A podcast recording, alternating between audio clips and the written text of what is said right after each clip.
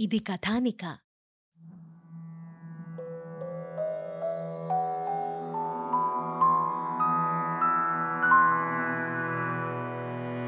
ఓం నమో వెంకటేశాయ. అలా అన్నమయ్య అలిపిరి వద్దనే మిగిలిపోయాడు. కాస్త తలపైకెత్తి చూశాడు. ఎదురుగా మోకాళ్ళ పర్వతం చుక్కల పర్వతం కనబడుతున్నాయి. చుట్టూ దట్టమైన అడవి. అలిపిరి వద్ద అన్నమయ్య కొంచెంసేపు విశ్రమించాడు. భక్తులంతా వెళ్ళిపోయారు. వేరే భక్తులు కొందరు ఏడుకొండలవాడ వెంకటరమణ గోవిందా గోవిందా అంటూ మెట్లు ఎక్కుతున్నారు. అన్నమయ్యలో మళ్ళీ కాస్త ఉత్సాహం చిగురించింది. భక్తి మొగ్గ తొడిగింది. అన్నమయ్య భగవన్నామ సంకీర్తన చేస్తూ కొండ ఎక్కడం మొదలుపెట్టాడు. అన్నమయ్య చేసే సంకీర్తనలకు గిర్రు చెప్పులు తాళం పలుకుతున్నట్టుగా ఉన్నాయి. ఉత్సాహంతో రెండు చేతులు పైకెత్తి వెంకటేశ్వర నామాన్ని చాలా బిగ్గరగా పలుకుతూ మోకాళ్ళ పర్వతం ఎక్కుతున్నాడు. చుక్కల పర్వతం చేరేసరికి అన్నమయ్యకు స్పృహ తప్పే స్థితి వచ్చింది. అలాగే ఈడ్చుకుంటూ మరికొంచెం ముందుకి సాగాడు. ఒక చెట్టు కింద అన్నమయ్య చివరగా కూలబడ్డాడు. భక్త బృందం ముందుకి సాగిపోతోంది. చెట్టుకి ఆనుకొని సొమ్మసిల్లిపోయాడు అన్నమయ్య. ఇంతలో అడవి చెట్ల మధ్య నుండి ఒక పెద్ద ముత్తైదువ అన్నమయ్య వద్దకు వచ్చింది. కడిమి చెట్టును ఆనుకొని సొమ్మసిల్లిన అన్నమయ్య ముఖం మీద కాసినన్ని నీళ్ళని చిలకరించింది. శ్రీకరములైన ఆ సీకరములతో అన్నమయ్య కనులు తెరిచాడు. ఎదురుగా చూస్తే పెద్ద ముత్తైదువ. నుదుట వెడల్పైనటువంటి కుంకంబొట్టు ముక్కుకి నత్తు కాళ్ళకు అందెలు చేతులకు మొరవంక కంకణములు ఇవన్నీ ధరించి చూడ్డానికి అమ్మవారిలా ఉంది. బాబూ ఆకలిగా ఉందా నాయనా? అని అడిగారు ఆ పెద్ద ముత్తైదువ. అవునమ్మా అని అన్నాడు అన్నమయ్య. ముందుగా ఈ నీళ్ళు కొంచెం త్రాగు అని నోటికి తాబేలు బుర్రలోని నీటిని అందించింది. అన్నమయ్య ఆ నీటిని గటగటా త్రాగాడు. అది జలం కాదు ఒక అమృత ప్రవాహము. ముత్తైదు తన బుట్టలో నుండి అన్నమయ్యకు లడ్డూలు తినిపించింది. జీడిపప్పు బాదం పప్పు కలకండ ఏలకల పొడి పచ్చకర్పూరం కుంకుమ పువ్వు వేసి చేసినటువంటి మధురమైన లడ్డువములు వరుసగా ఒకటి రెండు మూడు నాలుగు ఇలా టకటకటక ఒక ఏడు తిన్నాడు. అప్పటికి కాస్త ఆకలి తీరింది. తరువాత కొంచెం పాయసం తినిపించింది. అమ్మా నా కడుపు నిండింది. తాపం తీరింది అని అన్నమయ్య చాలా సంతోషంతో చెప్పాడు. ఆ పెద్ద ముత్తైదువ ఈ మాట విని శరీర తాపమా? మనస్తాపమా? ఉమ్?" అని కాస్త చిరునవ్వుతో ప్రశ్నించింది. ఇలా ఆ చల్లని చిరునవ్వు మలయమారుతం వలె అన్నమయ్యను పులకరింపచేసింది. అమ్మా నీవెవరు? అని అడిగాడు అన్నమయ్య. అమ్మా అని పిలుస్తూనే నన్నెవరని ప్రశ్నిస్తున్నావేమిటి? నీ అలసటకు ఒక కారణం నీ పాదరక్షలే అని అన్నారు ఆ పెద్ద ముత్తైదువ. వాటిని విప్పి కొండ ఎక్కు పదములతోనే సాగి స్వామివారికి శ్రీపదార్చన చెయ్యాలి అని అంది ఆ పెద్ద ముత్తైదువ. తల్లి మాటలలో ఏదో మహత్తరమైన అర్థం అన్నమయ్యకు గోచరించింది. అలాగేనమ్మా అన్నాడు అన్నమయ్య. ఆమె ప్రసాదాల గిన్నె బుట్టలో పెట్టుకుని కదంబ వృక్షాల వెనకకు వెళ్ళి మాయమైపోయారు. అన్నమయ్య ఆమె కోసం కాచుకొని ఎదురుచూశాడు. మళ్ళీ కనబడనే లేదు. అన్నమయ్యకు ఇది అసలు కలయో నిజమో కూడా తెలియటం లేదు. పోనీ ఇది భ్రాంతియేనా? కాదు ప్రత్యక్ష సత్యమే. మరి కనపడిన తల్లి ఎవరు? ఇప్పటివరకు మళ్ళీ రాలేదే.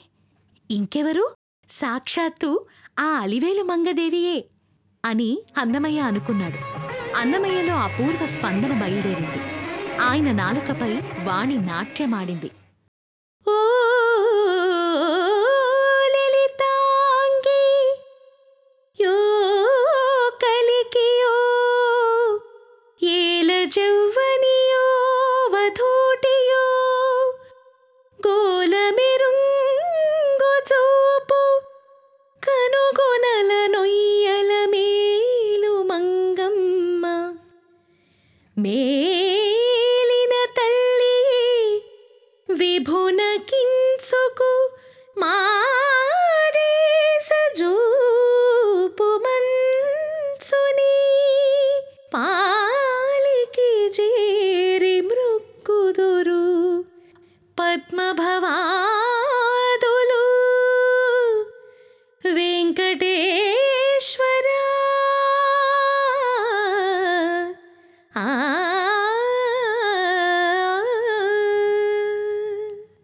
ఇలా అన్నమయ్య అనర్గళంగా ఆలపిస్తున్నాడు. ఆ కంఠ మాధుర్యాన్ని విని దారిన పోతున్న భక్తులందరూ అలానే నిలబడిపోయి వింటున్నారు.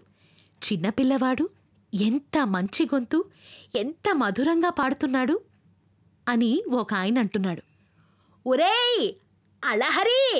ఈ గుట్ట మీద దేవతలు గంధర్వులు తిరుగుతుంటారు రోయ్! భక్తులను పరీక్షించే నిమిత్తం వాళ్ళు అనేక రూపాల్లో వస్తుంటారు. ఏ నారదుడో తుంబురుడో ఇలా బాలుని రూపంలో మనకి దర్శనమిచ్చుంటాడు రోయ్ అలహరి! అని మరొకడు చాలా బిగ్గరగా కేక వేస్తున్నాడు. అంతే రోయ్ అంతే అంతే మరొక అనుమానం ఉండదు అన్నాడు అల్లహరి అనేవాడు. ఇంకేం?